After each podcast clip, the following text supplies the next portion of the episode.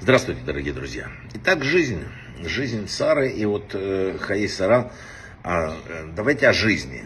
У жизни нет статичного сценария.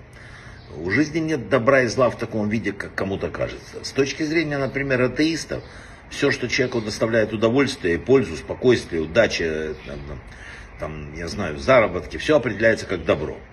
А все, что приносит страдания, убыток, несчастье, неудача, это зло. Вот такое, на самом деле, может показаться, что так оно и есть, но более глубокое рассмотрение покажет, что оценка может меняться в зависимости от времени, то есть от результата будущего. И не всегда то, что нам кажется добром, со временем приносит положительные результаты и на будущее отражается в положительном плане. Мы много раз знаем, хотелось чего-то, оказалось, что лучше бы этого не было. То, что кажется добром сейчас, может оказаться не добром. Если же подняться и расширить масштабы до рассмотрения всей жизни с перспективой на грядущий духовный мир, да, который длится вечно, да, тот самый, который является реальностью и отличается от э, вот этой короткой 120 жизненных лет, то все полностью меняется.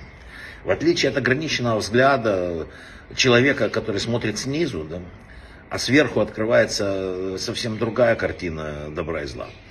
Так вот, э, написали наши мудрецы, что сверху сытая, спокойная, комфортабельная, но совершенно бессмысленная, бездуховная жизнь оказывается перед предстоящей вот великой жизнью в мире грядущем полнейшим злом. То есть в то время как жизнь, например, полная испытаний, э, там, каких-то сложностей, но перед, насыщенная духовностью, она считается полным добром.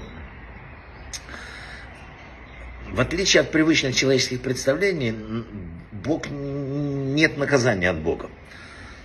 Вообще все, что делает Бог, это не месть нам, а носит воспитательный характер, то есть продиктовано исключительным желанием создать условия для исправления зла. Поэтому страдания, беды, несчастья, посылаемые человеку, выверены всегда с абсолютной точностью в меру вот его личного э, развития или его личной задачи, и чтобы пропутить его от бездумного к осмыслению жизни.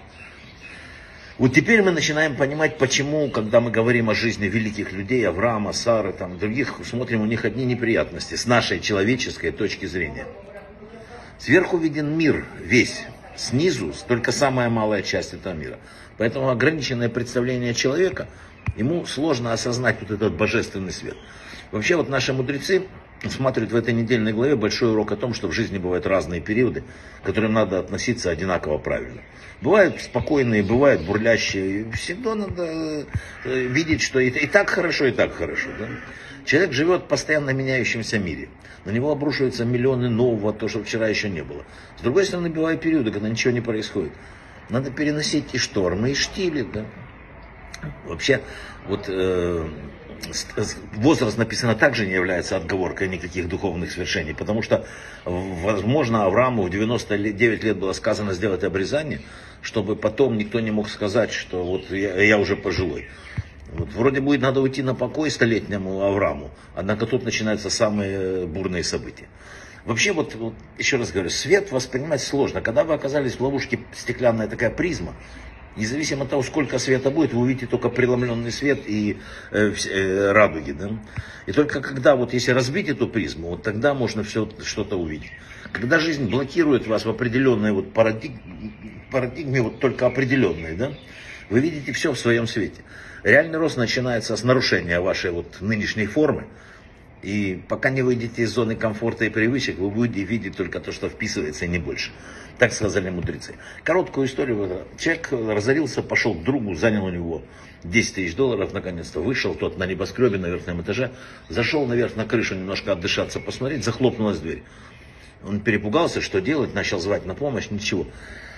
Ужас, скоро зим... ну, замерзнул, начал бросать деньги вниз. Люди хватали деньги внизу, там с 30 или 40 этажа, и убегали. Ничего. Он понял, что положение безнадежно. Тут увидел много камушков, которые остались от строительства. Начал бросать камни. О, тут сразу. Камера, увидели, там охрану вызвали. И вот он вернулся домой, когда его освободили. Без денег. Не решил свои проблемы, но с опытом.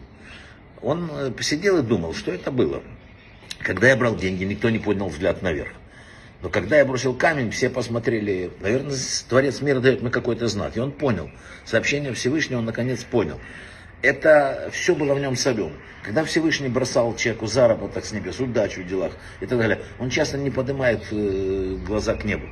И только когда Творец бросил в него камнем, то есть ухудшил материальное положение, изменил его жизнь, он поднял взор к небесам. Так ведем себя часто и мы. Период изобилия не поднимаем глаза, чтобы достойно поблагодарить. А как только беда, тут же начинаемся бросаться и просить о спасении и достатке. Когда говорят о тайнах Торы, на самом деле Всевышний не желает от нас ничего скрывать. Его свет в равной мере распространяется по всему сотворенному миру. И все преграды создаются только ну, нами, то есть принимающими этот свет людьми. Важно, как принимаешь. Определенно, вот тайна тут такая.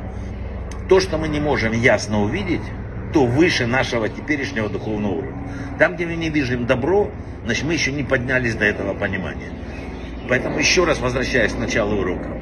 Авраам, Сара и другие праотцы, это их жизнь кажется нам иногда тяжелой, страшной, но на самом деле это и есть настоящая жизнь.